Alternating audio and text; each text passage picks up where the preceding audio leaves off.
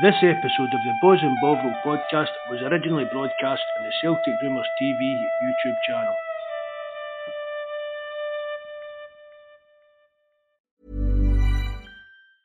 Hey, it's Danny Pellegrino from Everything Iconic. Ready to upgrade your style game without blowing your budget? Check out Quince. They've got all the good stuff shirts and polos, activewear, and fine leather goods, all at 50 to 80% less than other high end brands. And the best part? They're all about safe, ethical, and responsible manufacturing. Get that luxury vibe without the luxury price tag. Hit up quince.com slash upgrade for free shipping and 365 day returns on your next order. That's quince.com slash upgrade. Hello and welcome to episode 78 of Celtic Rumours TV, the Bawz and Bovril podcast with your host Mark and myself Paul. Join us tonight. We have Joonas from Dundee United. Our phone page to the podcast is www.celticrumours.co.uk. You can always check out all our links to the podcast in the description below. On tonight's show, we will look ahead to tomorrow night's Scottish Cup quarter final between Dundee United and Celtic. Joonas will give us his view on Celtic so far since the, the winter break. We will see what he thinks Dundee United's preparations for the game will be, and we will ask Joonas if Dundee United fans are happy with Tam Courts at the moment.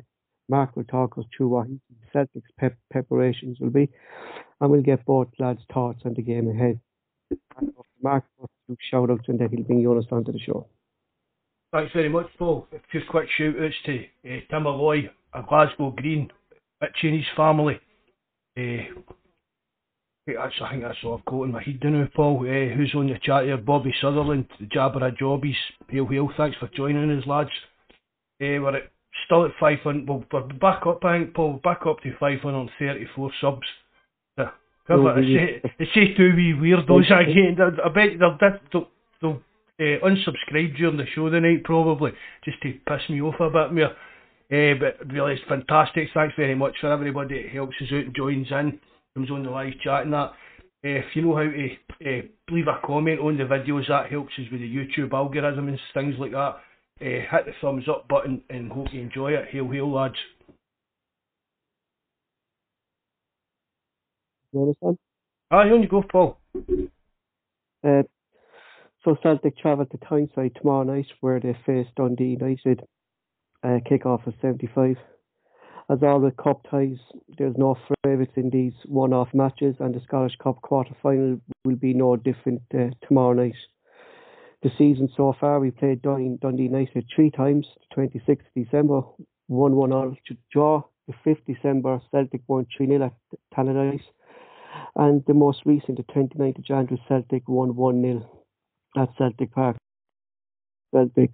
So in, Dece- in December, Celtic won a comfortable uh, was the only game that Celtic looked threatening. Are we expecting the same? Uh, Joonas with us? Hi, Hi. lads. Evening. Hi. Evening, Joonas. Thanks very much for coming on again, bud. Uh, thanks for having me. Might be the last time if the result doesn't go in your favour, boys and men. So. are you confident? Are you quietly confident then? Nah, I'm not really, but uh, what can you do? It's a one-off game, is it? So I see what happens. That's what I was. That's that's that's what I just said there.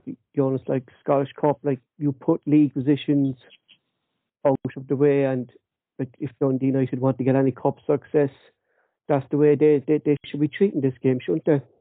Nah, of course, yeah. Like I mean, the Scottish Cup out with probably out with Celtic and Rangers going for the league. The Scottish Cup is the best opportunity, and the League Cup for all the other clubs to win something. So it's to be every you've got to take it seriously. You know what I mean?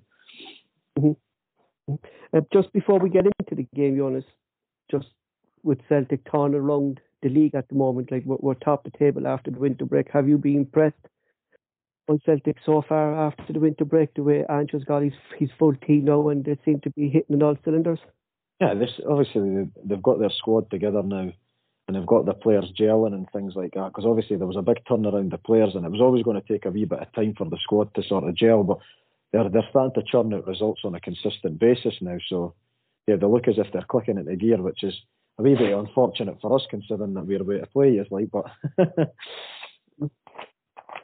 but just going going by tomorrow, Joonas, like you said, like you're not too quite quietly confident there. Why is that? Is it because of the way you have been lately? You know, you're sitting seventh place and the things haven't been kind of going your way on the Tam Courts at the moment. I, I don't think like I mean, there's only one point between fourth and ninth, so we're arguing. Yeah. It, it, it's not. It's not that we're not being. It's just I think the way Celtic have sort of picked up now. They they seem to be playing quite well, and the thing is as well obviously they've got better players, and nine times out of ten, if Celtic turn up, they should win the game. But like I say, we'll hopefully have a few guys back from injury and that for tomorrow. So you never know. It's, it's the Scottish Cup and it's a one-off game, so there's always a chance. There's, there's always a possibility of upsets in the cup, isn't there? Really, I mean, we've seen them all over the years. I've just actually looked up, reading up there, uh, Joonas, a bit like uh, Charlie Mulgrew didn't he play against Hearts and Tony Watt was was he injured or something as well? Aye, so he came off injured against um, Livingston uh, a week, two weeks past Wednesday, and then Mulgrew, but he, but just because of his age, he just gets managed, so he doesn't really play. If there's a game week with two or three games in a week, he never, he rarely plays two or right. three on the spin. So he was just managed for his game time, I think. But uh, so he'll he'll be back the more the more than night, isn't it? Yeah, but yeah, I would imagine he will be because I don't think it was an injury. I think it was just game management because he's just turned 36, so he's not playing. He's not going to be playing two or three games a week anymore. You know what I mean? And I was, I've said on our forum the other day we were talking about the team we would go for. I'd put Scales into our team for the height because I mean Mulgrew's set pieces they've got to be a threat to us. I mean, the way we have been defending set pieces all season, you've, I mean, Mulgrew, that's one good thing about him. Do you know what I mean? He can ping a good cross into the box for a set piece and things like that. So he could be important to use more if he's back. Yeah, and I think the the other thing is as well, he's probably the best ball playing centre half we've got, so it sort of helps us retain possession when we've when we're coming out from the back. Because you notice when he's not in the team, the other lads are decent defenders, but they're maybe not as good with the ball at their feet, so it tends to be more sort of it goes more direct when Mulgrew's not in the team, whereas he looks to pick a pass, so it helps us build from the back as well. Mm-hmm. Like going by the games this season, Joonas, we, we, we played you three times, uh, two wins and a draw um, for for Celtic. But like take out the the, the Tannadice game, the two games have been pretty close. Like, do do you think Tam Courts will go all out defence, or will he attack us like the first game uh, in January when we played you when he came to Parkhead? I don't I don't think he'll go all out defence, but he'll not go gung ho either because if we're trying to go man for man and like try and attack Celtic high up the park, then they've got better players and will probably get picked off. So he'll he'll not be overly cautious, but the game plan will probably be to stay in the game because the problem we've got is we can't concede an early goal tomorrow. So I'll probably be conservative for the first, try and see out the first 15, 20 minutes and then sort of build your way into the game. I think that's probably the approach that we'll go for, depending on who's fit for tomorrow as well. So it'll depend on who we've actually got available. So we'll need to wait and see. Yeah, you, if you, you get, have... if you get if you can get past the first fifteen minutes of that, you Joonas, we we start to struggle really, didn't we, Paul? If mm-hmm. we don't get if we don't get that early goal, we seem to becomes a bit of a chore, doesn't it? We seem to, uh, even the fans and that start getting on their back a bit. Don't we? We start overthinking the game and overthinking our passes, and we just come one one dimensional, Mark, don't we? Uh, we really do. I think that what Joonas is saying there, that could be Dundee United's kind of approach, knowing that if Celtic don't get that early goal in the first 15 minutes or so, it does become a kind of I, just say, Paul, it just become it becomes a bit desperate looking at times, isn't it? It's as if they're like I don't I don't want to say trying too hard, but it's a weird time when I mean even in the Livingston game, Paul, with you're not getting that early goal and it starts to get a bit turgid. But once we do, we do get that goal, we seem to be able to dominate the game. But it's actually getting that first goal that a lot of times is a problem. Is.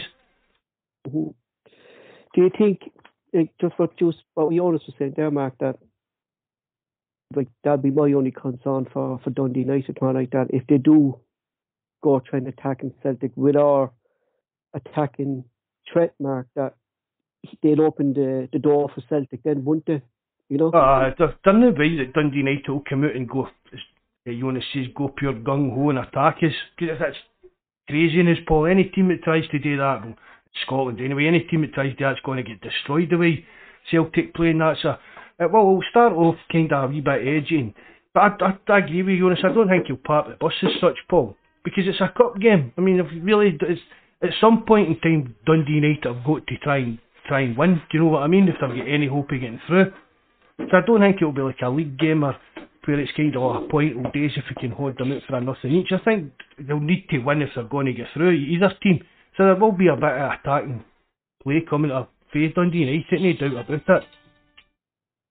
What has uh, Tony Watt brought to Dundee United since he signed Motherwell? He was doing very well with Motherwell. Uh, has he been like to play the same with, with Dundee United since he came? Yeah, he's been really good for us. Um, like he's not scored as many goals, but see his overall contribution. I saw a stat actually that I think before he arrived, it was two wins or one two wins in twelve. But since he's came in, it's only one defeat in ten. So uh, he's helped and he's got a number of assists and he tends to he sort of plays off the left. He's not an out and out striker. He sort of plays off the left like he did with Motherwell as well. So his overall contribution's been brilliant, and he also the ball also sticks up front with him as well. Because Marc McNulty and Nicky Clark aren't the aren't the biggest, so the ball sort of it's hard for them if they're up against three centre halves. Whereas Watt's got a bit of physicality about him and he gets us up the park. So yeah, he's made a huge difference since he has came in. Yep, his overall contribution. Another thing I had on is is Fuchs uh, a big loss in, in midfield since since he left. Have you been missing uh, his defensive play in, in midfield, breaking down the play like he did at Celtic Park? Like we were very impressed with him, and we're actually surprised, Mark, that Celtic actually didn't look at him at the time. Uh, we it's a bargain for Celtic. I no, I mean, as I say, it was Mikey that kind of drew my attention to him like a while back, and I really like every time I seen him, I really liked him. And apart from his tackle on McCarthy, Paul, he was immense that game at Celtic Park. I'd have gave him a man of the match without a doubt. Yeah, no, he has been a miss for us, like, eh, because he brings a wee bit. Um, he, he was the sort of the sort of boy that had like the energy to get box to box, and just just for the sheer amount of ground that he covered, like he sort of he was a bit of a loss. But we got Kevin McDonald in in January, and he's sort of starting to find his feet after obviously. I don't know if you lads know, but he had like a sort of kidney transplant and stuff like that, and he'd been out of the game for about 18 months. But he's starting to sort of get up to speed now, and you can see that he's a quality player. He's not got the same engine as Fuchs, but he's he's the difference between him is, is he's more he's a better footballer, like as in a ball player, and he's a better passer of the ball than Fuchs. So what he lacks in getting round about the park, he makes up for in in his ability with the ball. So he him coming in has kind of softened the blow. But yeah, like most teams would miss someone of Fuchs's quality. Oh, without doubt, like because uh, anytime I saw him against us, like he he just controlled uh, that midfield mark. But we were always saying Celtic kind of struggling in the midfield areas. Fuchs was kind of a nice player that we we would have needed for that position, wouldn't he? Right, he's, you know? like your midfield battle man, Paul. I've, I keep saying it. If you, it's, that's where you win or lose games in that midfield battle. And mm-hmm. Fuchs, uh, well, maybe no now we've got a lot of players coming back, but I'd have, I've said, Paul, I'd have definitely been looking at Fuchs because he'd have had a lot more to our squad. And I mean, even there, there, James McCarthy, when's he going to get a kick on and get get some game time? I mean, but at the business end of the season, and we've hardly seen Heighton or Harium. Uh, be honest, what do you think of that situation with with, with James McCarthy? Like, is like there's obviously quality there, but it just seems doesn't have kind of walked out for Celtic.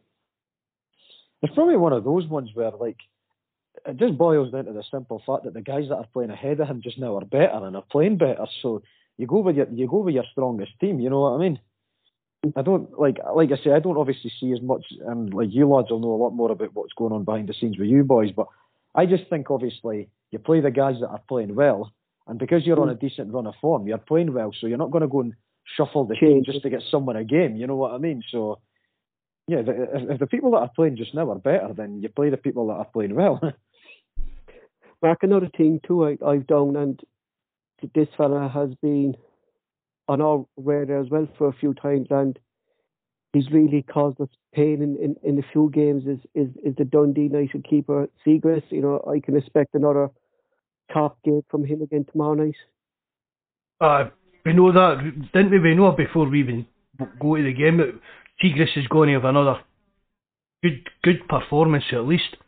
Because it was not just against us, Paul, as Joonas tells you, he's doing it every week for Dundee United and I mean, that's a, a big part but we're going to, we're going to have to get by Siegrist as well. We're talking about the defence and how they're going to set up, but Siegrist, I mean, for me, he's one.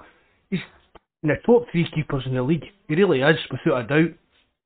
And well, it'll be a str- it will be. It's always a struggle to get goals uh, goals behind him, Paul, and it's just going to be the same again. I think tomorrow. He's a top man for you, Joonas, and, and he has been for years. Like, what, what's his contract situation? Are you negotiating? Will, will he will he stage think or will he go? Or? I think the the club are in discussion, so there's. I, I'm not sure what the offer's like, but I believe there is an offer on the table. Um, however, we signed the boy Carl Johan Eriksson, the Finnish international, in January on a two and a half year deal, and you're not going to sign a keeper of that sort of quality either if it's if, to be a backup. So it's probably preempted the fact that Benji probably will leave, which is fair enough, and I don't have anything against him if he wants to go and go somewhere else and earn more money and further his career because at the end of the day, he's not really played at a massive level, so this is probably the, the best level that he's played at so far, and he'll not be on huge wages with us, and he's never let us down either. So it's not a oh. case of if he leaves, you're sitting there raging, being like, "Oh, he's a money grabber. He's went and chased it." Like he's done his service for us boys, and he would go with our best wishes if he did did go. Even if he go, even if he goes to Ibrox. Well, well. Well, uh, that's about the only place you'll know get. I know they were. I don't. I don't know if they've offered them a contract, but they were. just. Are they, us, they're certainly sniffing about him to see what the But- situation is. The thing is, though, it's one of those ones where it, it might just be, it might just be lazy journalism, just putting two and two together because he's out of contract and they've looked at the age that McGregor is and thought, oh, we'll just throw two names together. So there's never really been anything concrete. No, they're really anybody, no. so you don't even know how much substance there is in that story, whether it was just to print some articles off during the transfer window in January. So I don't know how much actual standing any of that has got, like, you know. No, he is. He's he's, he's a he's a like what Mark was saying. It's not just that when we saw week in week out, Joonas, he seems to be performing for for Dundee United. Uh, this fella Mark has, has been making some saves against us, like hasn't he? Oh, he has, uh, has. I mean, we- just to Paul, we've sat in the live chats and that during games and spoke about it. These keepers always seem to have like worldly performances against us, but Siegrist, Siegrist has been one of the best keepers I've seen against Celtic in the last couple of years in Scotland, without a doubt. Consistently every time he's played against us, and even I've kept an eye on like Dundee United games because we talk about them quite a bit with Joonas when he's on. And I've always been impressed with him, Paul. I would, t- I've said it before, we take him at Celtic, but there's no way he's going to come to Celtic to sit on the bench. We were going to say, Joonas, like the way Joe Hart has been playing this season and the experience he's after bringing to to the Celtic defence alone and, and just to the first team, like we we couldn't see Siegrist come into Celtic just to sit on the bench, you know, and even if he wasn't to sit, like to come in as we say backup keeper trying to break into the first team, could you see that happening or does he want to be playing at the top level now? I think he wants to be playing, just like by his, his sort of character and the way he conducts himself and the way he speaks in interviews and stuff. He's quite a sort of laid back lad, quite a humble sort of lad, but he's also said that he wants to, like anybody in any sort of career really, they want to go as high as they can, especially playing football. But the thing, I think what probably makes him not sort of suitable to the way you lads plays. he's not actually, he's not the best with his feet and he's quite slow with the distribution, like sometimes. So you, you, you what I've noticed any time I've watched you lads is he gets the ball and play quick, hard, and Mhm. like, you know, they start very fast. Whereas Siegrist isn't the best technically with his feet, so that would probably ham- that would probably be a reason that he wouldn't suit your style of play. He's a, he's a better go, he's a better shot stopper. Like he's not. He, they talk about modern day goalkeepers having to be great with their feet. He's he's good.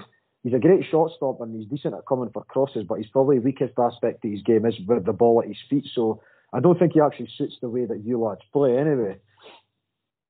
like that's interesting, Mark, because we were saying uh, about Joe Hart that be, be, because he's tight, we, we should be see him more coming out man in his area. Uh, we we saw a glimpse of it uh, at the, last week against Livingston, but like what Jones was saying there, like Siegrist is is comfortable coming out, gathering the ball. Like, do we need to keep a mark that's comfortable on his feet? You think, or does, does that Oh, way Ange what I think I, I think we need that, Paul, just for the way that Ange wants to play the game. But for hmm. me, a, goal, a goalkeeper's job's to stop goals, Paul. You know, anything anything else really is a, a bonus. I mean, if we had a perfect keeper that could play like, do you know what I mean? Day based jobs. They wouldn't, wouldn't be in Scotland basically. Do you know what I mean? It's like that. You're at that kind of level. If you're a good goalkeeper and can play with the ball at your feet, you're not going to be playing in Scotland kind of thing. No, well, Joe Hart's in late thirties now, but if you're a young keeper that's comfortable doing that, other teams are going to be looking at you because it's it's the same. Paul. It's just it seems to be part of this modern game about goalkeepers. But I'd prefer. I mean, Fraser Forster, Do you think Fraser Forster would have got an Ange's team?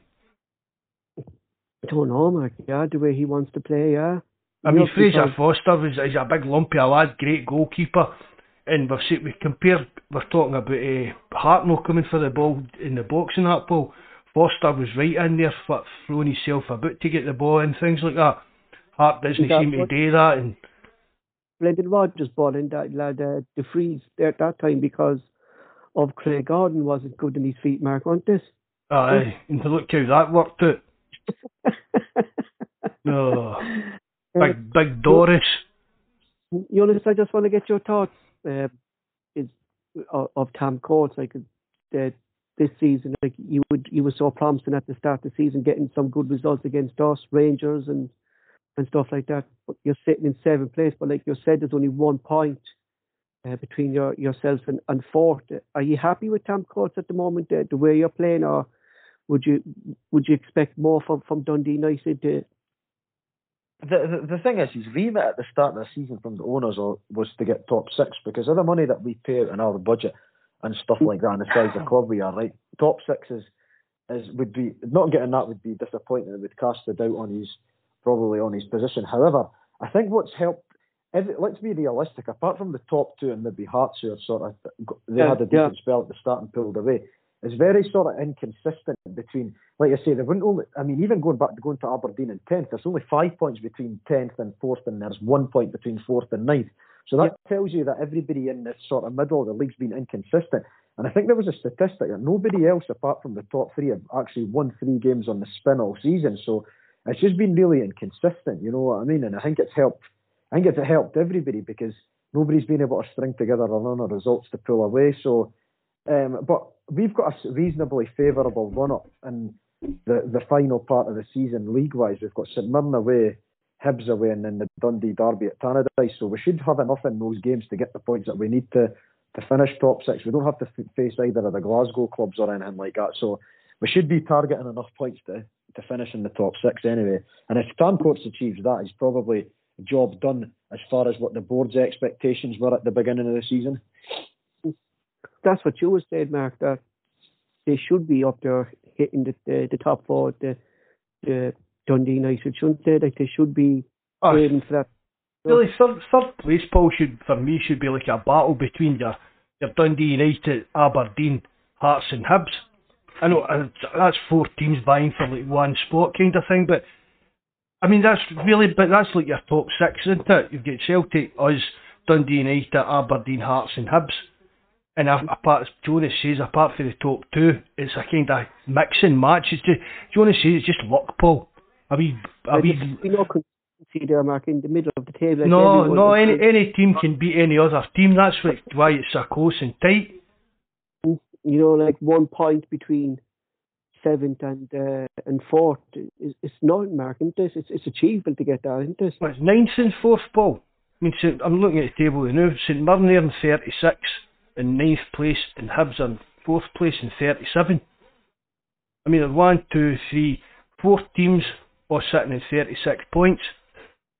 You know what I mean? It's that tight as Joonas says. Nobody's building a bit any kind of momentum at all. They're just mm-hmm. dropping, dropping, picking up points one week, dropping points the next.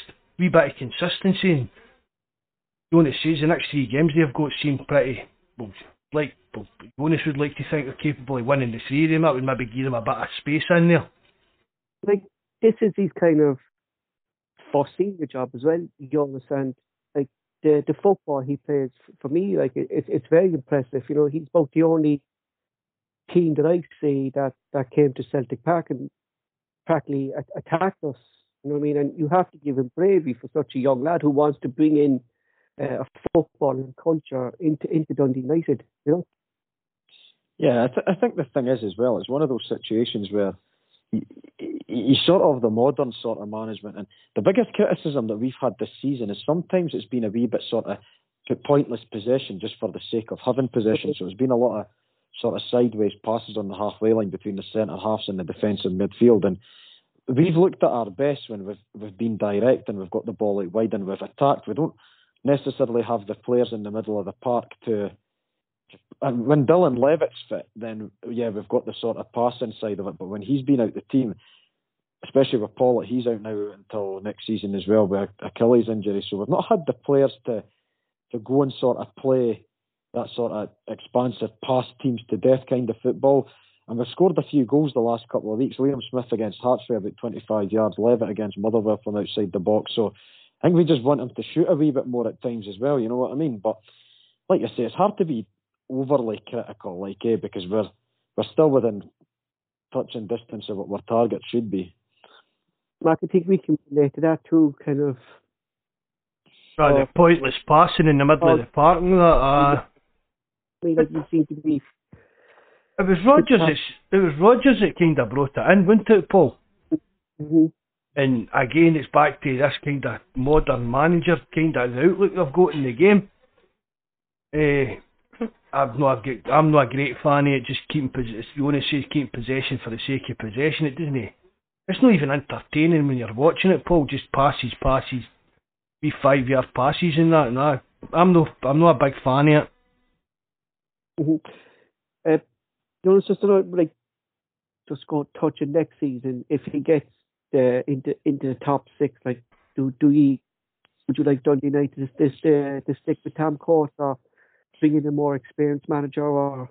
I think uh, Tam Courts will be here. I think next season unless he doesn't meet his targets, and then if he ends up in the bottom six, if he has a poor run in there, he might be questioned because the one thing about the American sort of ownership is they are quite ruthless and tend to, if you don't meet your targets, you're kind of, they didn't suffer like, they did the same with Micky Mellon last year. He sort of, his remit was obviously to play a more entertaining brand of football, and he paid the price with his job. So I think if he, if he achieves his goals, they'll stay because you need a bit of continuity, and the structure that we've got at the club is very much a head coach working under a sporting director, and that's the model that the owners, the owners have committed to. So I don't see there being a change unless there's an absolutely disastrous end to the season. And I mean, you've got to give him a chance to get his own, build his own team as well, isn't it, Joonas, isn't he? Aye, I mean, he's only had the summer transfer aye. in January. But uh, exactly, like I mean, he's transfer window. He kind of had Joonas, really, isn't it? You know? Correct. Yeah, he needs another. He needs to be given at least another summer where he can get some more players in again. You know what I mean? So that'll have gave him two summer transfer windows because January is a hard transfer window to mm. judge someone on because it's very difficult. Nobody wants to let their best players go unless and if you un, uh, unless you know you're sort of you're willing to pay stupid uh, money. And Dundee United can't afford to go and do that, really, can't they? know, sir. No, uh, exactly. The January window's a bit of a dead rot. You're fishing about for who's available on loan and who's maybe in a free transfer and that, rather than rather than players that you actually want, you're looking at players that are available that you can maybe yeah. shoehorn into your team. Exactly, and the reason there's a reason that people are available in January. They're either not getting a game at the club that they're at, or they're a free agent, or there might be things like they might have attitude issues or fitness issues, or you very rarely pick up pick up great players in January because because like you say, nobody wants to let their best players go, and if pe- clubs are scrambling around, it's either because they're in a relegation battle or they're looking to offload people that aren't aren't in their plans. So yeah, it's a very difficult window to operate within. And the areas, Joonas, you think that you need to improve next season, going going going by this season? But we're we're probably the second or third lowest scorers in the league. So the striking department, but also the creative mid. I'd like to see a, a number ten, a sort of playmaker that can cut defences open, another winger, and then um, one or two strikers as well. It's the attacking area. We've been defensively solid. We're we've got mm. I think the third best defence in the league, but we're also wow. the second lowest scorers in the league, second or third lowest scorers. So to win games. Uh, and the problem we've got is if we go behind, if we concede, I think we've only overturned I think we've only came back and won once from being behind this season. We came back to draw a couple of times. So normally our goose is kind of cooked if we concede the first goal. Hence why I'm saying that it's important that we don't concede early tomorrow. It's hard enough trying to come back against teams like Livingston and Ross County, but it's even worse trying to come back against boys. You lads will like the different quality of player, especially if you go behind, you know. So the goal scoring area and the creative area of our team is is what needs addressed. Mm-hmm. Well, all good, all good teams are kind of built on that foundation, but you only see what you're saying about Courts is maybe right, give him a another ch- like a chance to build something. If your defence is, you know what I mean, just saying the defence is solid enough, just let them work something, try and get a couple of decent attackers in, you could probably kick on next year. I mean, it's, for what you're saying, Joonas, it's no like major work the team's needing. No, it's not needing a massive. I mean, we've got we'll probably lose Benji in the summer, so we've got Eriksson as a replacement, but we'll need to look for a number two. That, You've got then you're, Mark, sorry. you're, you're looking at uh, that's good planning by by Dundee United like that. In the event that he has that that Benji is going to leave, he have the replacement there already. Do you get me? You're not you're not stuck in the lot at the end of the season with no goalkeeper. You know what I mean? You, you're you're planning uh, the event if he does leave. Do you know? You know. But Yeah, that's, and that's what happens, Paul, when you've got a, a director of football and things like that behind the scenes, isn't it? Yeah, because we've got a recruitment team. It's the Tony Asghar and then there's another lad. I think there's three of them that work on the recruitment side. But I think, like you say, we're looking at we're, we're rumoured that offering Alan Forrest, James Forrest, wee brother, a pre-contract, which would be a good signing because we're needing width. McNulty's uh, yeah. out of contract. He's only scored two goals, so I don't know if we might not be offering him a new deal. So that would mean that another striker would need to come in. Nicky Clark's at the age now where he's a decent sort of backup striker off the bench, but we probably need two strikers. Dylan Levitt's probably going to go back to Man United as well, who we've got on loan, who's our main creative influence. So there is, but, but like I say, I'd like to think that there's work going on behind the scenes now to identify targets because we know where we're going to be losing players come the summer. Uh, Mark, there's a player I wanted to mention to you, and I want, I want, like, he seems to be always uh, away from a, a red card or, or, or dangerous tackle. Is this lad Butcher from, from Dundee United? Uh, No, I see Brian on, the, Brian on the live chats mentioning him as well. type of player, though, isn't he? But does he cost you more hassle, Joonas, with these tackles, or See, see, to be fair, right, as far as Butcher's concerned, right, he probably gets a bit of a he gets a bit of a, a bad rep. He's not actually as bad as what he's made out to be because that that tackle obviously in, against Turnbull in the first game, sort of because of how publicised it was and it was live on TV and, and it sort of dragged on for days, he kind of got nailed to the cross. But he's actually been playing Yeah. centre half when oh, the referees know, isn't this? You know, Yeah. because of that tackle, isn't it? Yeah, yeah. Correct. And then the thing is, he's been playing centre half, and he's actually been really controlled at centre half, and he's playing quite well. I, we actually like. You ask most of the United supporters, we actually prefer him as a centre half because I think his legs have gone for playing central midfield. He's just a wee bit too slow. You know what I mean? He struggles against. He's okay when he's facing the play. Don't and stuff. He's kind of losing his legs, and that's why these kind of leg tackles kind of come in as well. If he's kind of lost that bit of yeah. Yeah, because So, he's like, just we- turned he's just turned thirty or thirty one, so he's never been blessed with great pace. And when we first had him when he was twenty two, he was a defender, and he sort of got moved out of centre half because he, he was a wee bit too reckless. But he sort of matured, and I think as a centre half, he's is actually his best position now, and he can be used as an emergency midfielder if if we've got injuries and that. But he's not as dirty. He gets a bit of a bad rep. He's not as dirty as as he sort of gets made out. We watch him every week. You boys have maybe got like you've seen him the odd occasion or whatever. You maybe remember a couple of incidents for when he played against Celtic, but like the overall picture's nowhere near as bad as what like the media and that make it out to be.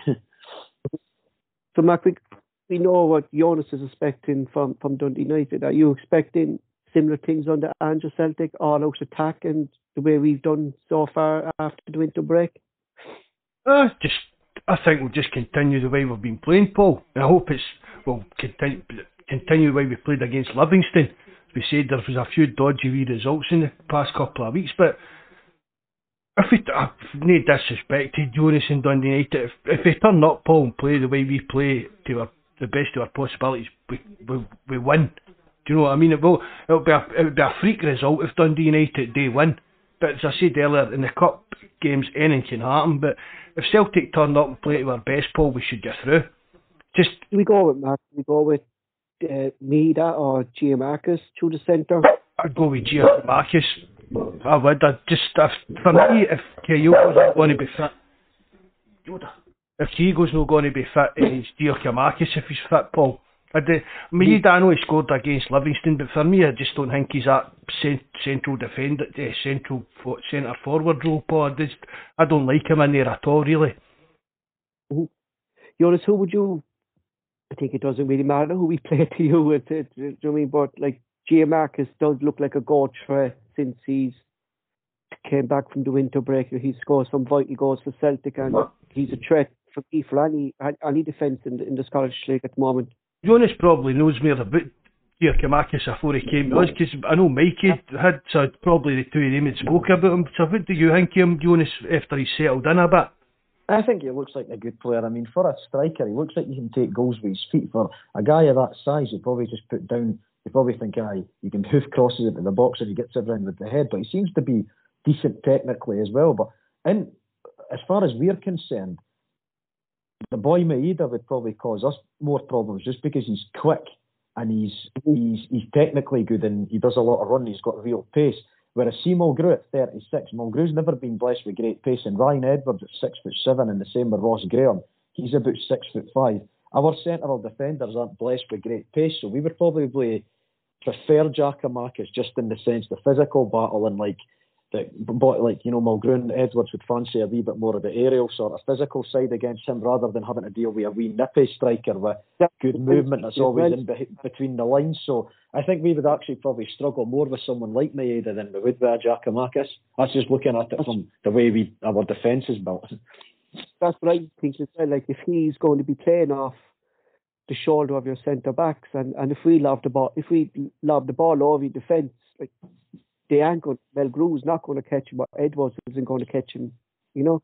No, they're like I said, they're all big. They're all big, strong lads that are good in the tackle and good headers of the ball, but they're not great when they're having to face their own goal and run back towards their own goal. Because how many people do you know that are six foot seven that have got great pace? You know what I mean? It doesn't matter if you're 19 or if you're 29. You're not going to be massively quick at just with that height anyway. You know what I mean? So I don't think that they they like the sort of quick nippy players that you have got would be, pose us more a problem than someone a bigger build like, and that isn't maybe as quick.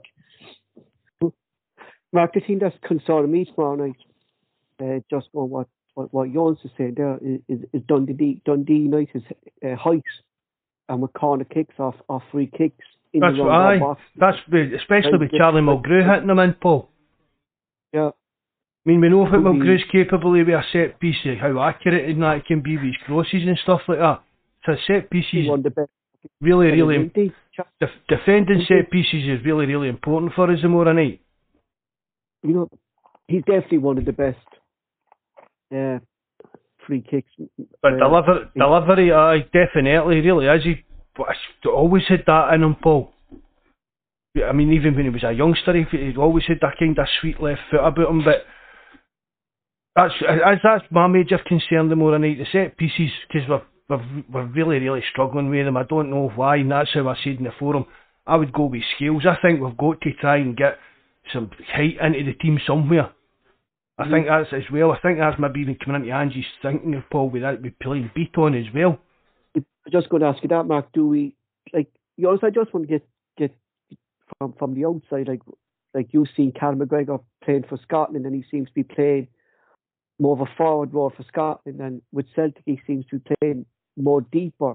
Like, do you think Celtic are losing something of of Cal McGregor when he's playing more in that deeper role? I think the difference is when he plays for Scotland, though. Scotland are don't dominate games the way Celtic do. A lot of the time it's quite 50-50 with Scotland. So Scotland tend to set up with like sort of McGinn to cover, like do a bit more of running and like more defensive, a couple of defensive sitters behind McGregor so he can be pushed forward. Whereas at Celtic, you dominate probably the possession and against probably 10 out 10 or 11 of the teams in the league. So they're, they're, you, you know what I mean? And you've, he can sort of just afford to give it to the guys in front of him that are sort of more creative. So I think it's a different situation when, when he plays for Scotland because it's an entirely different game and it's an entirely different team. He goes from Celtic where he's used to playing dominating possession to where in, in some Scotland games you, you can be up against it. So I think it's hard to compare if you're losing anything because it's a completely different style of play and a different situation he's in with Scotland.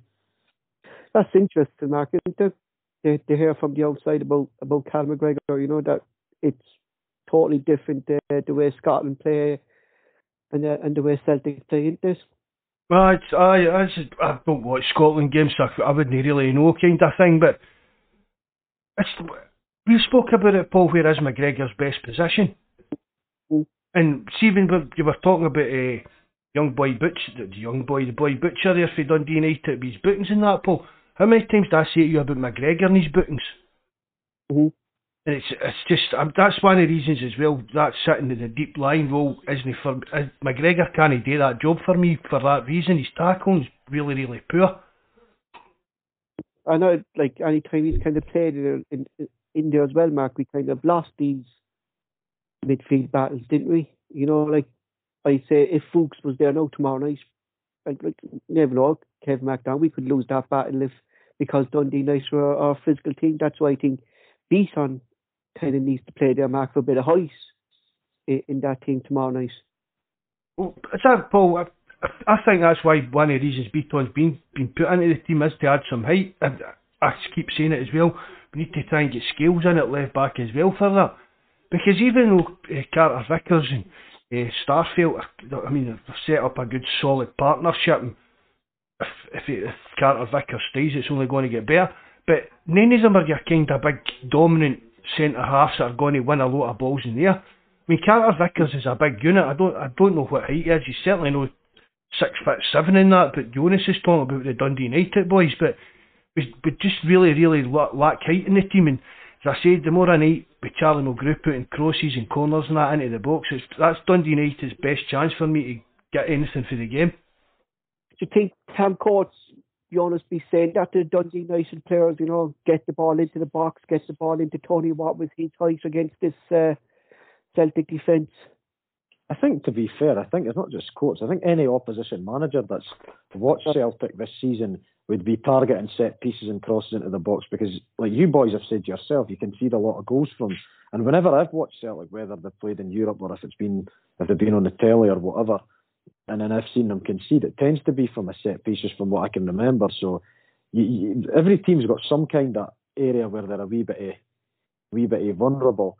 Um, so uh, you would go, you would obviously try and exploit that. And like I said, we've got Ross Graham, Ryan Edwards, and that are both six foot five plus, and then you've got Mulgrew but to be fair, Mulgrew actually, if, if Dylan Levitt plays, Levitt tends to take the set pieces and Mulgrew's in the box for his aerial presence anyway. He doesn't actually take a lot of the set pieces. He takes direct free kicks when he shoots, but he doesn't actually mm. take a lot of deliveries.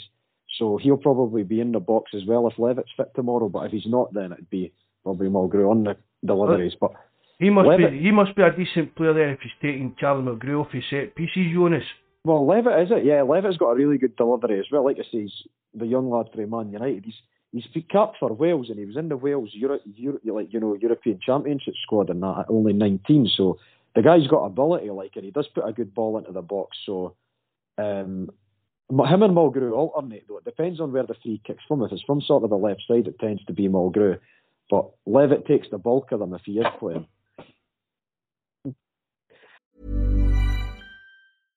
Hey, I'm Ryan Reynolds. At Mint Mobile, we like to do the opposite of what Big Wireless does. They charge you a lot, we charge you a little. So naturally, when they announced they'd be raising their prices due to inflation, we decided to deflate our prices due to not hating you.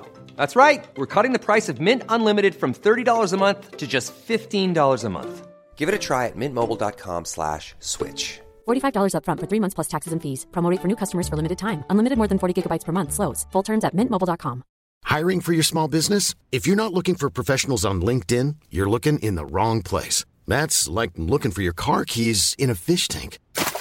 LinkedIn helps you hire professionals you can't find anywhere else, even those who aren't actively searching for a new job but might be open to the perfect role. In a given month, over 70% of LinkedIn users don't even visit other leading job sites. So start looking in the right place. With LinkedIn, you can hire professionals like a professional. Post your free job on linkedin.com/people slash people today. You're also just going on like duets of. I I think I'm I'm right in saying this now, Mark. Duets who win the cup, and if Celtic and Rangers uh, win the cup this season, the, the runners up would go. Is it the runners up would go into Europe? Yeah, I think that's- aye, I read they've changed that or something, haven't they? Yeah, there's an extra spot, so up to fifth place, I think, can get into the Europa Conference this year because depending on who gets to the Scottish Cup final, if the team that gets into the final, so say it's Celtic or Rangers, if the team that's playing them is either in third or fourth in the league is already in a European position, and the runner-up gets an extra position if they're not in a European place. So say we were sitting fifth and we got to the cup final, and if hmm. even if we lost the final, we would still get Europe, Europa Conference because the team that we were uh, playing against was already in See, Europe. that, you know that I mean? used to happen me back in. But Back Paul, but. Paul, aye, Paul caused the olden days when I was younger and that. But it was, it was, but that was a, what was that cup they Stoke years out? The Cup Winners' Cup. Aye, No, Total Cup and all that kind Aye, of stuff. Aye. but the Cup Winners' Cup, see, like if Celtic and say Dundee United won the final, but Celtic had won the league and then still won the cup, Dundee United went into the Cup Winners' Cup. Hmm. And that, for me, I mean, I see, really, that's what that should be. There should be a European place available for that, in in my opinion, because it, it's Joonas was saying earlier on, Paul. The Scottish Cup and the League Cup are two to. I mean, St. There's St Johnstone. St Johnstone won both of them the other year. And they don't get the credit for that. That they deserve. I don't think. I mean, imagine Joonas how happy you would be in if Dundee United won the two cups in one year. Oh, it'd be, it'd be um, unbelievable. I, I, I really, I mean, that for me that was unbelievable for St Johnstone to do that.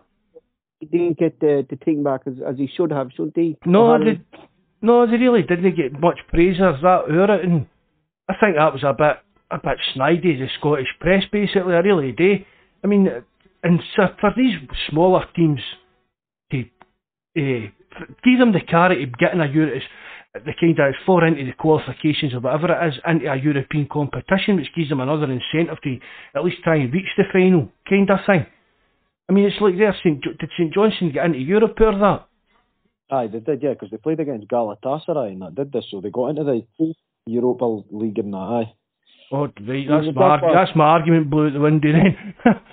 I didn't think there was European places the last few years. I didn't think there was Euro- European places tied in with the cups. No, I think what had happened though was, bec- if I, if I remember correctly, so Johnstone finished quite high up the league last season anyway, so I don't know if they qualified for Europe by their league position, but they were definitely in the, because I remember them playing against I, d- I can, now you say that, I can remember them playing them as well. Yeah, so they, were, they did get into Europe. So, Joonas, who would go into the the Conference League? So, in the league, is it if, if, would it be fifth and fourth and fifth to go into the I, Conference yeah, League? And s- s- so I think the way it works this season, if, if I'm I'm not hundred percent sure without looking this up, but difficult to find if you- out. Like, it, information kind of comes out in it, like, isn't there? yeah, you know- so if you if you win the league, you're definitely into the Champions League group stage. If you come second, you go into the Champions League playoff round or the round prior to the playoff. If you finish third, you're into the Europa League second, like third or fourth playoff. Then the Mhm. fourth gets into the Europa Conference, and then I believe if whoever Yeah. is in the Scottish Cup final, if they're already in Europe, then the team that comes into the Scottish Cup final, the, the runner-up, if they're not already in Europe, gets into Europa Conference qualifying because of an extra place based on based on the cup. I think that's how it works, but you would have to Yeah. look it up. I'm Well, not here, 100% here I'll, throw, I'll throw a spanner in the works then. What if it's a Celtic Rangers final? Then I think what happens then is the team. I think the extra European place goes to the team in the league that finishes fifth. It's great, it's great, isn't it? It's crazy the way they work this so Yeah, I think- I nowadays, think- it really think- is. Again, Mark, Mark, I'm speculating here. I'm not 100 percent Yeah, sure because I've not actually looked up the permutation, but I believe that's what it is. Yeah, I think you're right. Because I was reading up about it, I, I couldn't kind of make sense. It's like like like going by one point, Joonas, to to Hibs. You know, to yourselves, like if you could get that fourth spot, like European football for Dundee United would be great. Be in the Conference League, still European football. Know, like 2012 season, I think was the last time Dundee United were in uh, European football. Yeah, uh, yeah, it was either that or the 13-14 season, but yeah, it was something that's probably was the right actually 2012 13 but the thing for us as well is it's massive for us financially because even see going back 10 15 years the trip to the armpit uh, Eastern Europe somewhere wouldn't have been as appealing because of the logistics and the money involved to get there. But there's that much money involved in Europe now that even if you can get through a couple of rounds of qualifying, the the difference it makes to your actual even that's the difference between another good player coming in in the in the summer yeah. transfer window. You know what I mean? For clubs like us, that could be the difference between getting one quality player or an extra couple. And so it would be a huge, huge for us to qualify for Europe.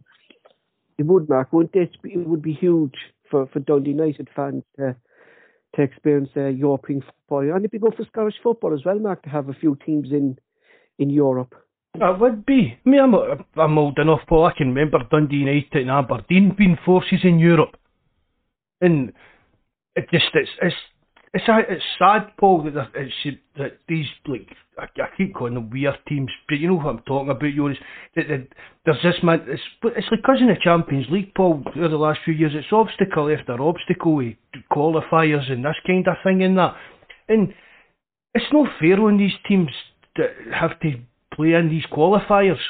You know these con, con, convoluted systems that they work out how you qualify to this one, or you can fall to this one and get into this one and that.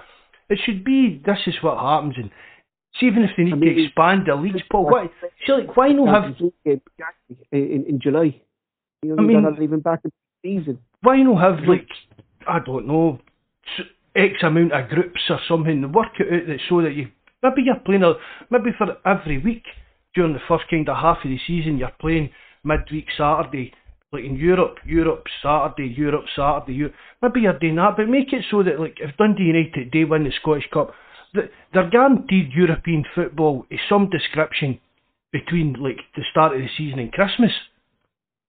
Mm-hmm. Yeah, get like into the group stage of either the Europa League aye, or aye. probably the conference straight. Uh, but whatever, whatever it is, Joonas, that's what I mean. Just say right, if Dundee United win the Scottish Cup, they get into the, the conference league, say they get into that, but they're into the group, they're into the group stages.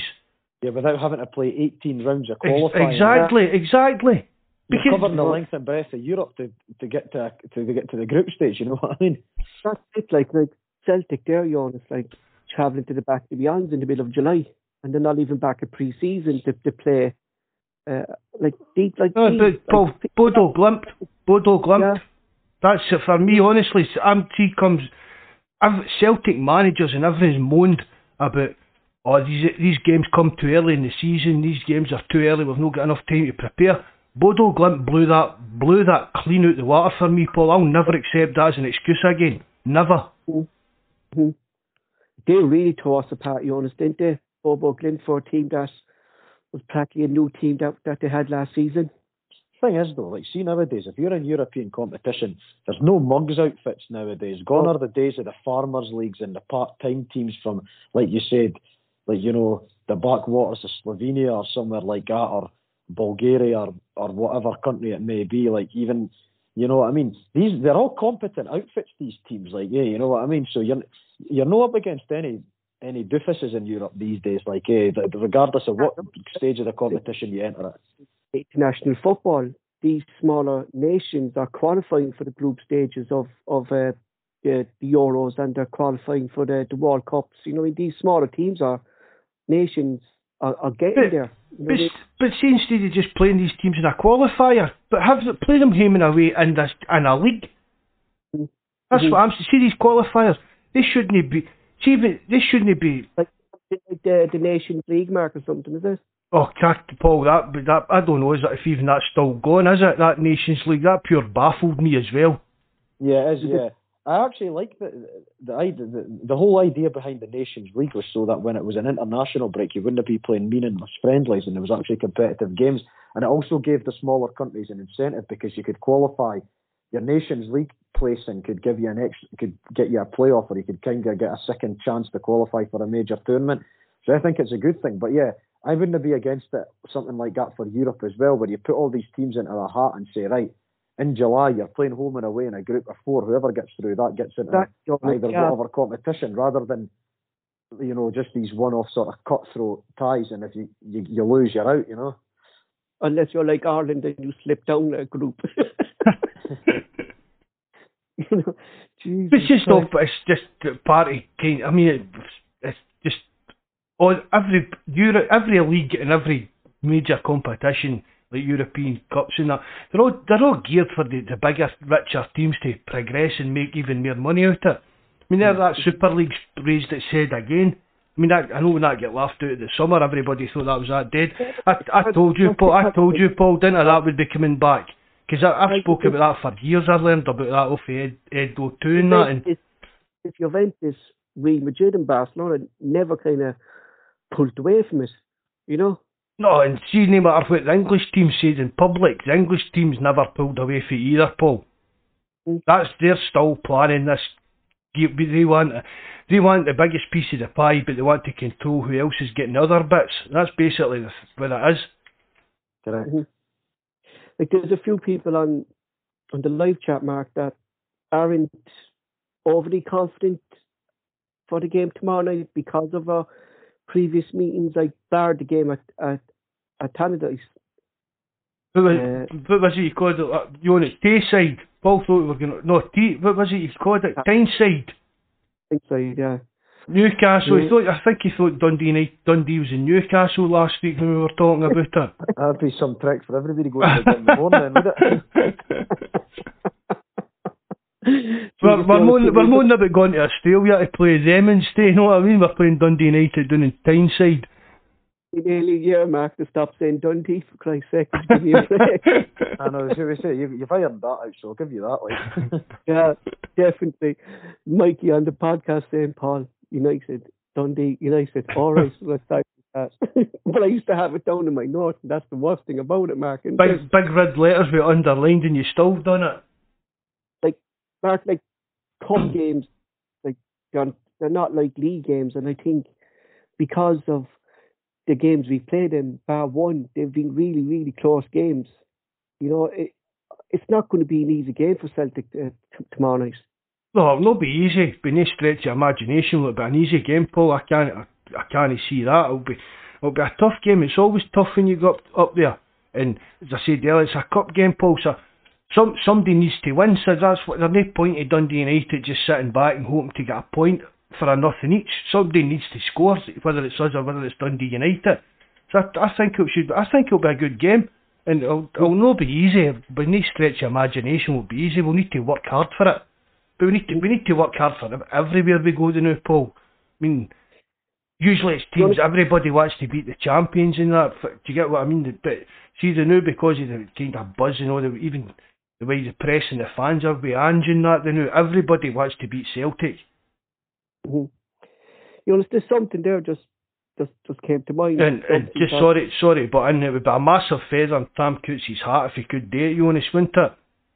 oh yeah, it'd be a huge result. I mean, we got to the semi-finals last year as well, and there was no fans, but it was actually really disappointing for myself as well because it's just not the same. So if we were to get to a semi-final this year, it would be brilliant to be able to get a day out to our actual Hampden with with like you know a, a, a support as well. You know what I mean? no doubt Mickey be hanging on there to you. You're Uh, like, Mick, Mickey will be putting on his half and half scarf for that day. yeah, I actually, I actually thought you, I actually thought you'd have went to the Dundee Rangers game the day, Joonas. he- You, nah, no chance. no, would, you know get into Dens Park? No, Nah, no chance, mate. Nah. is, right. I Nah, thought maybe have went just cause it. No, I mean No, you and Mikey go to a lot of games.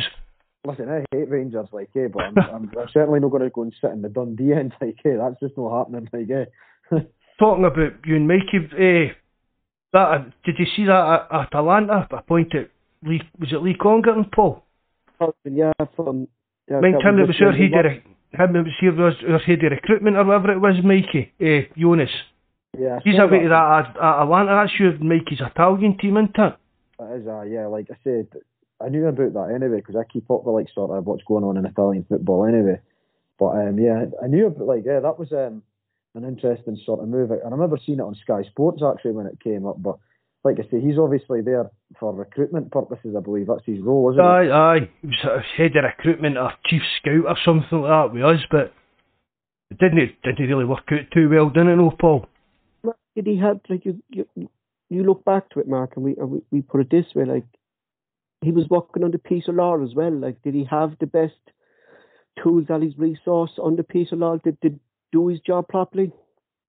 And as I've said before as well, Paul, it was it was guys like Congerton and Brendan Rodgers would be part of that team. You'd present players to Peter Lawwell, but it would still mm-hmm. be his decision.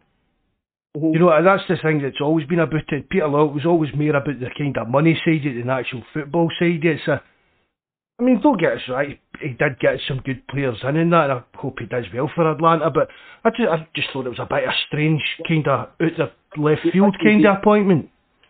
I'll be honest, I, I didn't realise, Joonas, that he was gone from Leicester City. It was kind of a, a, a low profile exit from Leicester City as well, like because he was always Brendan Rodgers' man to go to, you know. Yeah, no, it's one of those ones. Eh? It's it's just one of those things. Some clubs fit and some don't. You know what I mean? It's uh, plus as well. You know, yes. Leicester had their own team already in place here. I mean, p- people would on about Brendan Rodgers when they work under a director of football at Celtic and all that. Leicester's got a director of football. Hmm. I know. And like it's, it's, every it's every not... every club. I mean, every club, big club should. I mean, they're Mikey. We've spoken about it before. Dundee United seem to be better organised behind the scenes than we are, Paul. Definitely, and we spoke that loads of times, Mark. Aye, that's like... that's shocking. That is really. I mean, is it shocking that Celtic are still kind of in that position? They've not got much a a system behind the scenes, eh, a, a hierarchy the club or anything like that. So, your system work like with your director of football? Like, do do you present these players to, to Tam Courts, like the, your your scouts, and then you go to director of football and he makes the final decision? How does it work there with yourselves with the director of football in place? I believe that's how it works. Yeah. So there's a recruitment.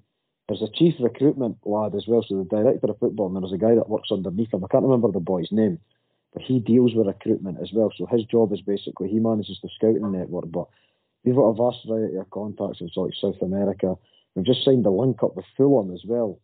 Like we've oh. got a partnership with Fulham now to get like academy players share best practice, playing pre-season tournaments and things like that. So there's a few link ups things. We've got a link up with a second tier side in America like, as well. I think it's West Virginia United or something like. I can't remember exactly who it is, but yeah, there's a lot going on. So but, but I believe that that is the case that Courts will he'll identify a list of players and say, "I'm like, this is who's become available. This is what they're looking for. Are you interested?" You know what I mean? hmm Like Mark, like Joe said there, like Dundee United, like this year, Mark, more so than other years, we saw Ange taking on this whole responsibility himself, getting the players in, I presume Mark he was helping with contract negotiation because we had uh, McCoy in at that time, and then we had Nicholson. I don't think I don't really I don't think Ange would have much to do with contract negotiations, Paul. That's really just down to money. I don't think Ange would take. I even I like think even that far would be a bit beyond his kind of remit. Do you know what I mean? The point is, I'm saying like it's like Dundee United have the setup in place, Mark, that we're saying for years a club like Celtic should have in place that all managers should be there to, to coach the team like Tam Courts is doing for, for Dundee United and have the systems uh, in place. Just, just for, your first team you know, manager, Paul. Your first team manager or head head coach, whatever you want to call them, it's just different fancy job titles. They shouldn't need to be worrying about scouting and you get what should, that shouldn't be part of their uh, right, we put all our eggs in the Ange basket, right, and he's done well, but I think he's I think he is, is that took, is all this kind of work he's been doing in other departments took away from his coaching the first team and getting the first team ready? It's eating into his time. Right, he says he lives and breathes football 24 7, but he's got a family, so he needs time for his family, he needs time for himself. You can't just put all. It, it's like back to the days of Alex Ferguson and Wenger at Arsenal and that, giving the manager full total total control. No, no team should, no club, big club should be trying to do that. I've said it a hundred times, it's maybe a bit of a bad choice to know because of the situation in Europe and that, but you look at Chelsea, the amount of managers at Chelsea came and went with over the years, nothing changed at Chelsea. The mm. structure of the, the, the structure of the club, and it's like when Frank Lampard left Chelsea, Chelsea's transfer targets didn't change because Frank Lampard left them. Do you know what I mean? There's folk, folk above that, but folk above that position as manager, they're making the decisions. They're deciding who Chelsea's been signing. They've been scouting young players around the world for years, and not no matter who the head coach or manager is, that doesn't change the vision of these clubs. The days of one man running the show are long gone. Do you think it's strange, Joonas, that Celtic don't have uh, a director of football in place, seeing what you see Dundee United have in place? I, I mean, I wouldn't say it's strange. Every club, it depends on what it boils down to is how the owners of the club want to run the club. The reason we've got that situation set up is because our owners are based in America. So yeah. they've got boots on the ground. So they've they've appointed a team to run the club on a day to day basis that know what they're doing. They're kind of just like sort of the money men. They're they they're not very, don't know that much about football. So they've got people in that know about football to run the football side of it, which is what makes sense. Rather than having someone that doesn't know how to run a football club or doesn't know a lot about football trying to run a football team. So they put boots on the ground to oversee the operation when they're there. You know what I mean? So it's entirely up to the people running the club and how they how they see best and how they see you know the best way to, to do it. Mm-hmm. Are you are you happy with them, Joonas, the investments they've they've been putting into Dundee United since they came? Yeah, I mean, been, like, I've not got too many reasons yeah. for complaint. Like I mean, the Courts came out after the transfer window in January said that we missed out on a couple of targets. We were just just fell short with a couple of targets. So, and the thing is, going out and paying money for to Tony Watt to trigger his release clause and going out at the time to sign the top goal scorer in the league was a statement of intent. So the fans can't really argue with that. You know what I mean? Paul says he's yeah. shite. Paul says he's shite, but no, no. Who, who, some somebody on here said that, didn't they? Thank you. It was me or you, Paul. I'm saying it was you. You know, I always thought Tony Watt was a dangerous. Like, I was actually surprised, Joonas, like you said, no one wants to let their top players go uh, in January, and I was actually very surprised Motherwell left him go because, like, they're. they're it was, it was, but you know, a contract in the summer anyway, so I don't really think. Yeah. He, he knocked back a contract with Motherwell, and then he signed a pre-contract with us. So Motherwell were like, well we don't want to have someone playing for us that's not going to be here or isn't committed. So I think the clubs came to a fee. I think we agreed a fee. It was either a hundred thousand or a hundred fifty thousand early release fee to get him in in January. There was something you on the the forum page there, and I think I think it was Stubbsy. He was on it. Um, his friend is um, is a Livingston fan, and he was at the Livingston and Celtic match last week, and Livingston cut Celtic's allocation just increased the Livingston fans to come to the game. But as we've seen with all kind of Scottish football games, uh, no, I don't think it, I don't think it cut the allocation, Paul. I think it just moved them all together to give us other three stands. Was this? I'm sure that's what it was. It was empty, empty seats. Then, though, Mark. One thing the Livingston say should clubs down the down the bottom league like give give these tickets to Celtic and, and Rangers fans coming to them to bring in this revenue? I don't think so because at the end of the day, it's your it's their stadium, so it's it's theirs to do as they see fit. And if you think about it, if you're one of these smaller clubs, right, you're you're already up against it playing against better quality players. If you've all of a sudden got three quarters of your ground filled with their supporters as well, that's making it even more difficult for yourself. You know what I mean? So you've got to try and get any elements in your favour that you can. And whether or not you sell the seats, it's up to the home club. Okay, they might take a hit financially, but then the off chance of they through those three points might be the difference between survival and going down, rather than so would they rather take a full stadium and then maybe like you know lose the game anyway, or maybe okay don't sell all the seats but get three points and in the long term, that could help them stay in the league, which financially is a longer term reward than it is just to sell your stadium out one twice a season, you know? Yeah, I'd go, I'm, the, I'm the opposite of that, Joonas. I'm not, I know, I totally understand where you're coming from it, but I, I just think that they should try and maximise their income. No, no, I get that, yeah. Like, I mean, if you're not in any danger of relegation, I mean, that's why Livingston and St Johnstone and that have done that, is because they don't carry big home support. So it's an argument for clubs like that who have got a very small support that have maybe only got 1,500 to 2,000 season ticket holders. But anybody from like sort of United, Dundee, Aberdeen, Hibs, Hearts, you wouldn't expect it of those teams, but you would expect it of your Ross counties, your maybe your Livingstons, your St Johnstones that that don't carry a fan base where they would need to maximise income because that's the only time that they'll get a full ground. Do you know what I mean? Uh, that's what that's what I'm talking about. Teams like that, but you're saying like Ross County. I think it might see as well. See like maybe you, we sit and watch these games on the telly, and it's just it's weird teams and that. It's just like wee pockets of fans just sparse about the stadium. Do you know what I mean? It's like me and my pals going to like an Accies game and there's tennies there, but we're in one wee group of ten seats and nobody's near us for another five or six rows, and then there's another wee crowd of twelve fans, and then up the back there's another wee crowd, of another ten kind of thing. But even I think and maybe even help bring it up. See like the, the home. Uh, I know what you're saying, Joonas. If you get got three stands of Celtic fans, you're not going to you're not going to out sing them as such, but it maybe help that kind of bring a wee bit of more closeness and camaraderie, and they kind of be they fans of these teams. Yeah, no, definitely. Like you say, I totally agree with where you're coming from. And that's why a lot of these clubs have made that move. The smaller clubs, like even if Hamilton are were up that, that that don't have a big fan base, it, it's pointless having a state. It's pointless having seven, eight thousand empty seats and then not make t- make taking any money.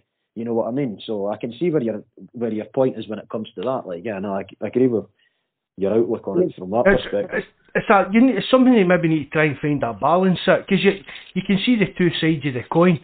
I mean, mm-hmm. football's about making money. Football, the more money you make, the more you can spend, kind of idea. So clubs need to maximise how much money they're coming in, but you can also see. I mean, there's there's guy, maybe there'll be some wee guy at Livingston that says I'm not moving from my seat. I've sat here every day in my life here. Do you know what I mean? And point blank refuse to do it. And you can see their point as well. Why should I move just because Celtic or Rangers are coming? Blah blah blah. But it's definitely something that should be looked at. Even you know for the the fans are something to come in and. Do you need, I mean that Dundee, the crowd the Dundee game, that was poor considering it was a cup game and it was Rangers that were visiting, the crowd was terrible, wasn't it? Quarter final of the cup, but the, the talks were that Dundee had only sold something between 800 to 1,200 tickets. And I was speaking to a, a, mate of mine actually who's a Dundee supporter, and he said that they deserved everything they got today because the fans hadn't turned up. And he also made the point that if Dundee had got a result today, all of a sudden there'd been 15 to 17,000 people looking for tickets for Hampden. Exactly, exactly. In the final, you know what I mean? So I, no, I, I totally get his point of view as well. And what must the Dundee players have felt like walking out in front of that crowd? If you're a home player and you're walking out in front of stands that are virtually empty, then you, that, it doesn't give you much confidence anyway. Because Dundee aren't playing bottom of the league; they need all the help they can get in games like that. And if you turn up to what 800 of your own fans or 1200 of your own fans, and there's four, four, five thousand away fans. It's not a great look, is it? Especially like a Scottish Cup quarter final, Joonas. You know what I mean? Get behind your team like from the start, like you know what I mean. I think that's the first time that Dundee have been in that for well over a decade as well. So you would have thought their fans would have made more of an effort, but it is what it is, and I can see why people were against it as well. I mean, thirty quid a ticket is pretty steep, especially if you're bottom of the league as well and you're struggling. You know what I mean? There's is that how much it was? Aye. Oh, see that you can understand that then, can't you? You really can't even. I mean, me and Joonas were talking earlier, Paul. We don't know what it's like here in Ireland. Prices of uh, your heating and your gas and electricity and everything, petrol's through the roof here, Paul. Thirty pound. That's a lot of money, the new Joonas, for anybody really, isn't it? It's a lot of money, especially on top of your season ticket as well. If you've already forked out three, four hundred quid for your season ticket, then you're getting you're having to shell out an extra thirty quid to go to a game against the team. Do You're not get any discount, Joonas, for the, the cup games for being a season ticket holder? No, no, no, you don't know because it's a split gate in the cup, so the clubs just agree a price. We used to do a cup top up. So you, used years ago, you could pay, and I think it was maybe an extra twenty or thirty pound on top of your season ticket, and you got the cup games included. But of course, when they brought that out, I think the three seasons they had it on the go, United had one home cup game, so you're paying an extra 30 quid and you got a benefit of it once in three years. Yeah. So it's a roll of a dice because you don't know if you're going to be home or away in the cup. That's ter- I can't believe that. That's the price of the tickets. I, we, were, I, we were talking about it on the forum earlier on. Uh, I'm a great believer as well. Uh, that's that Uli Hoeneß, the Bayern Munich guy. Hmm. The quote he came out with about by uh, Bayern Munich, we can charge people 104 euros. Or we can charge them 300 euros. It's a difference of two and a half million pound a year to us. That's nothing. We wouldn't argue. It. I'm, I'm paraphrasing this, but we wouldn't argue that or a transfer fee for five minutes. So why should we put that onto the fans?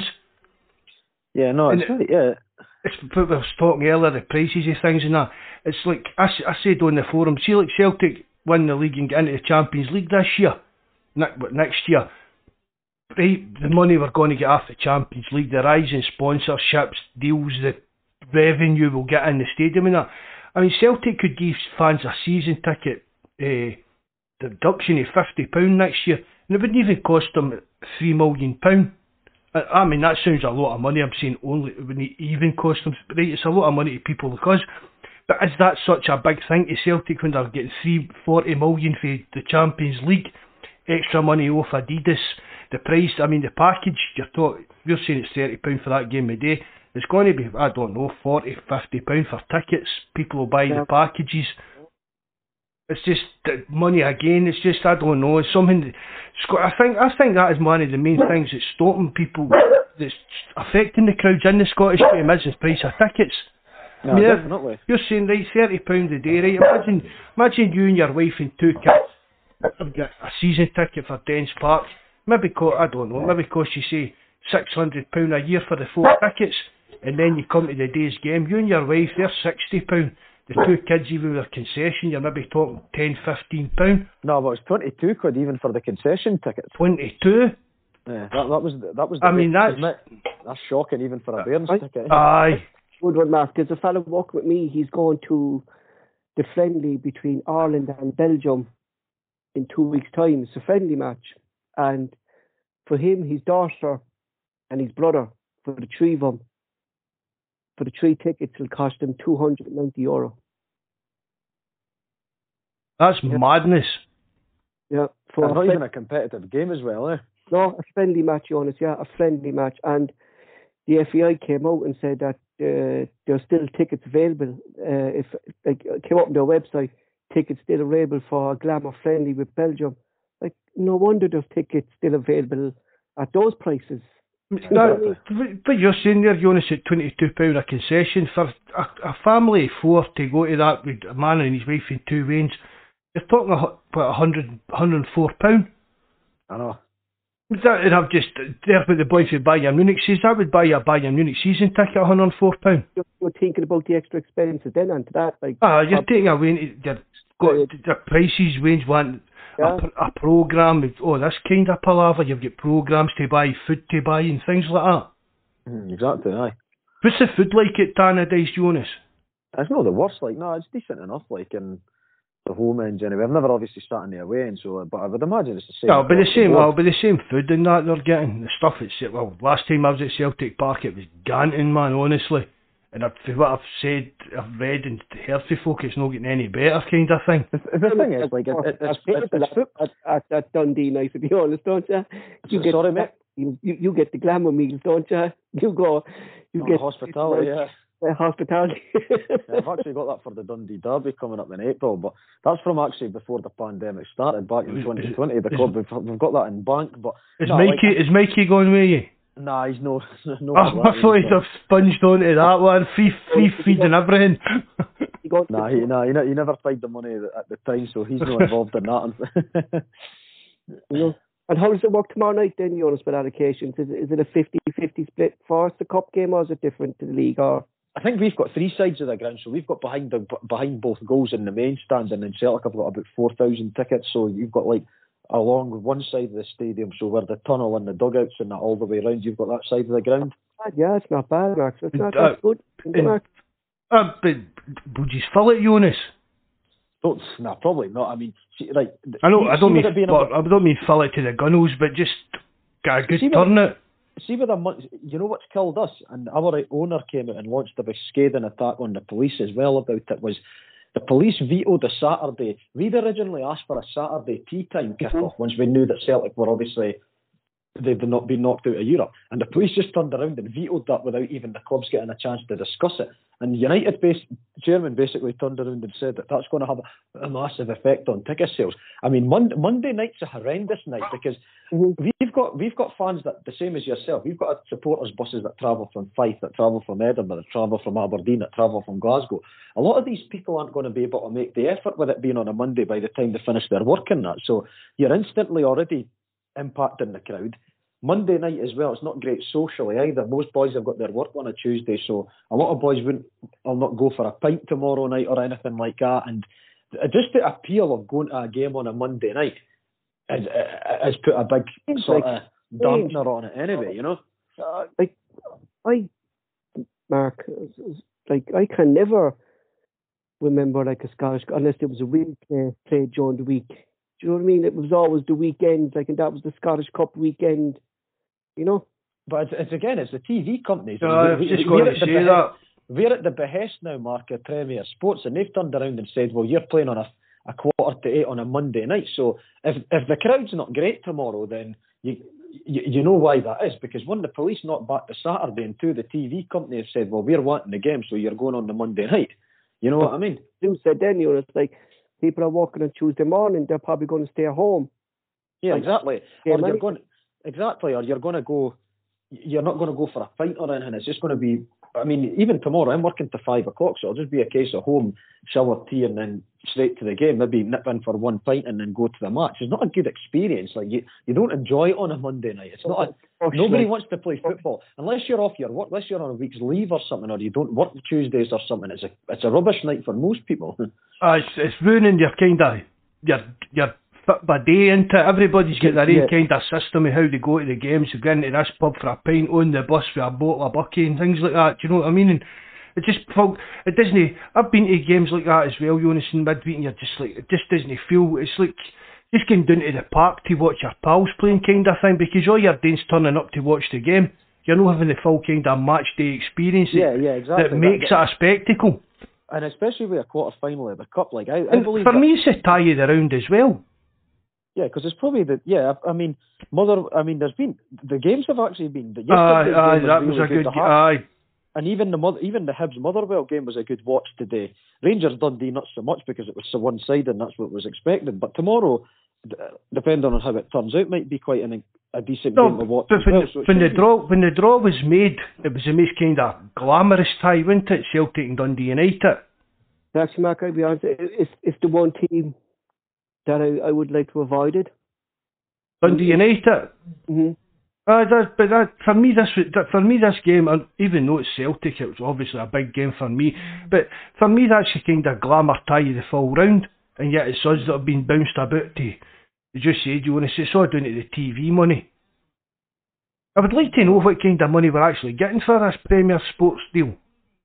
Yeah, I know. Like, yeah, because they bought the rights for because the Scottish Cup used to always be BBC on Sky Sports or BBC, and it was just sponsored. I had just like it was a, a certain sponsor, but Premier Sports have actually bought the rights and named it the like well they've not named it because they've got their own cup, the Premier Sports Cup, which is the League Cup, but they've still went and obviously ploughed money into it. So yeah, like you said, it'd be interesting to see the actual figures on what we're talking for this deal. Eh? Just to, for a look, I mean, we're going about how like we're kind not us personally, but people under Silver Game are not getting value for money for TV deals and things like that.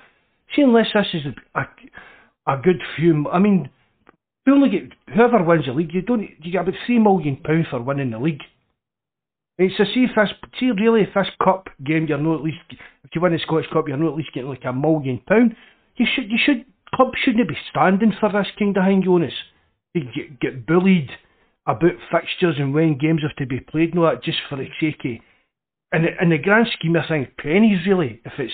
Uh, you get what I mean? If you're only getting £500,000 or whatever offering for winning the Scottish Cup, time teams took a stand against these TV companies bullying us about and pressuring us when we have to play games and things like that.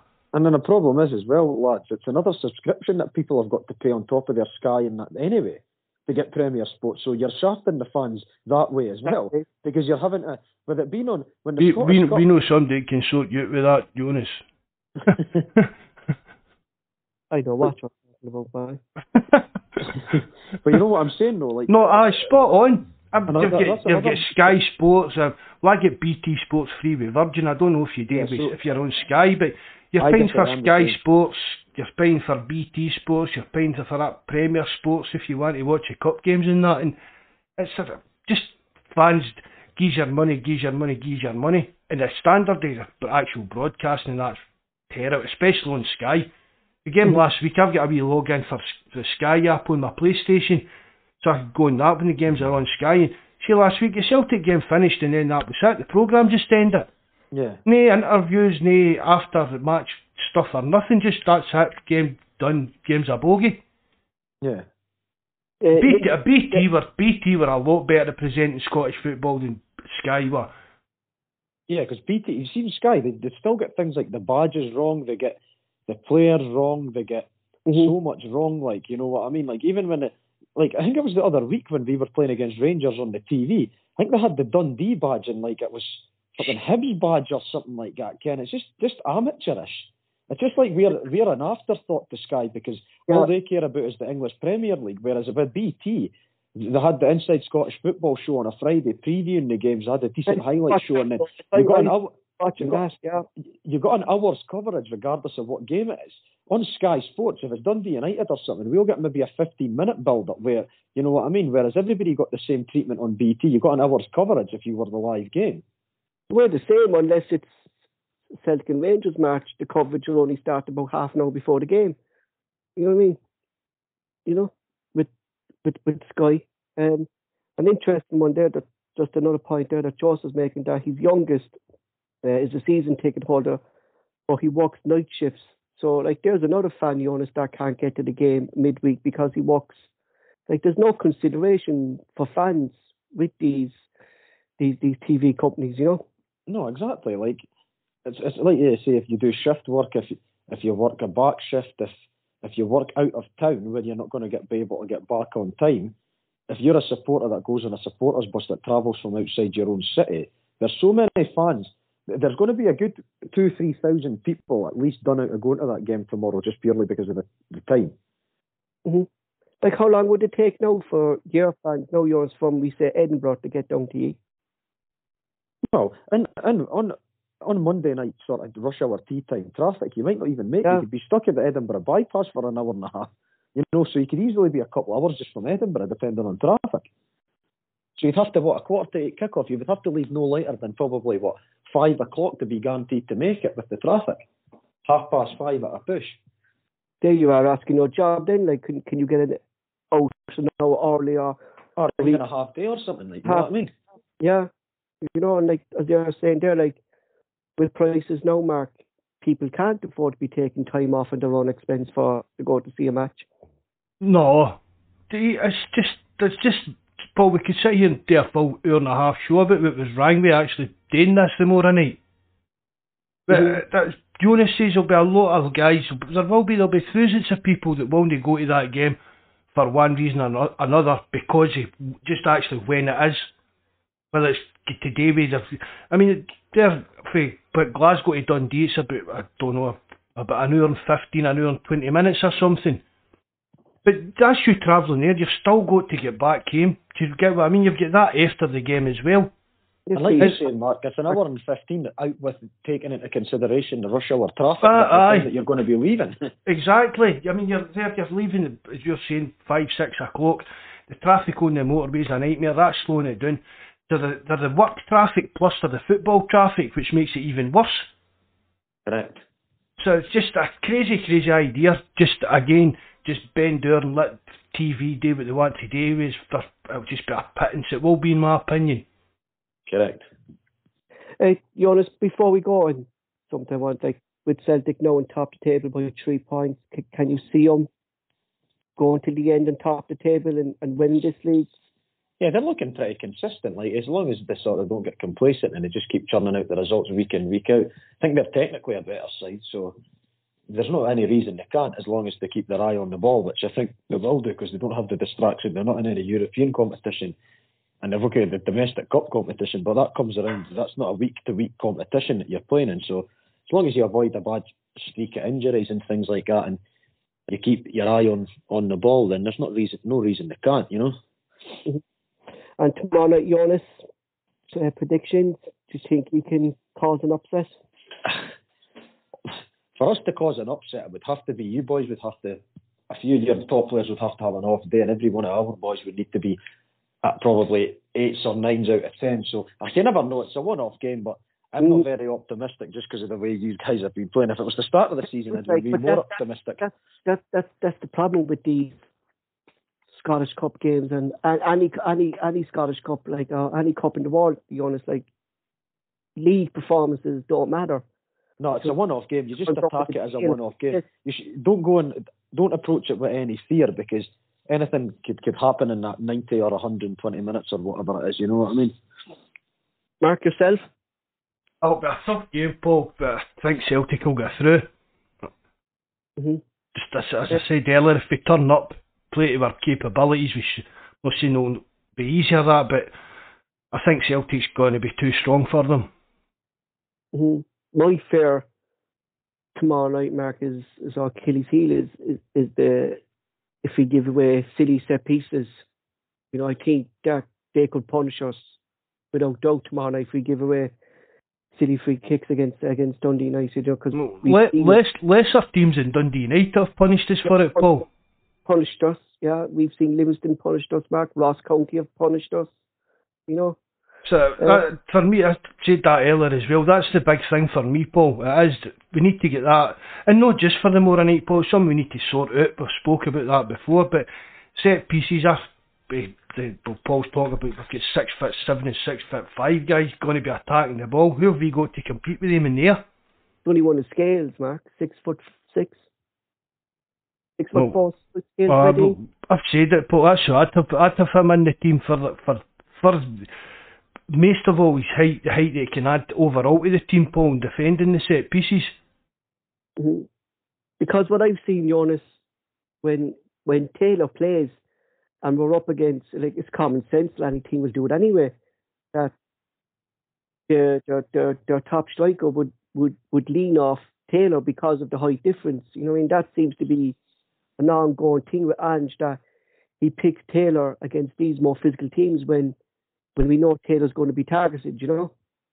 That's correct. Yeah, I mean, at the end of the day, if you're if you're an attacking player, you're not going to automatically want to say, right, I'm going to go and stand next to the biggest centre half. You're going to try and pick out what you think. If you can, a wee left back or a wee a junky winger or something, you're thinking these boys are maybe not the best in the air. So if you can get away with it, you're you're trying to go up against the boy that you've got a height advantage against. It's just common sense. You know what I mean?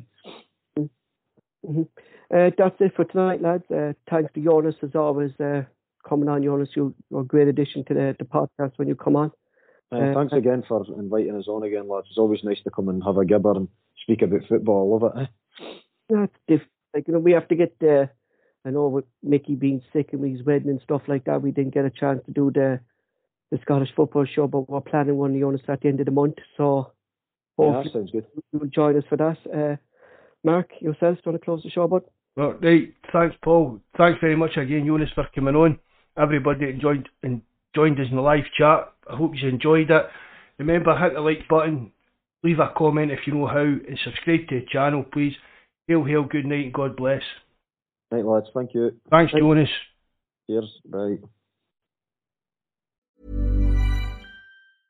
Mom deserves the best, and there's no better place to shop for Mother's Day than Whole Foods Market. They're your destination for unbeatable savings, from premium gifts to show-stopping flowers and irresistible desserts. Start by saving 33% with Prime on all body care and candles. Then get a 15-stem bunch of tulips for just $9.99 each with Prime. Round out Mom's menu with festive rosé, irresistible berry chantilly cake, and more special treats. Come celebrate Mother's Day at Whole Foods Market.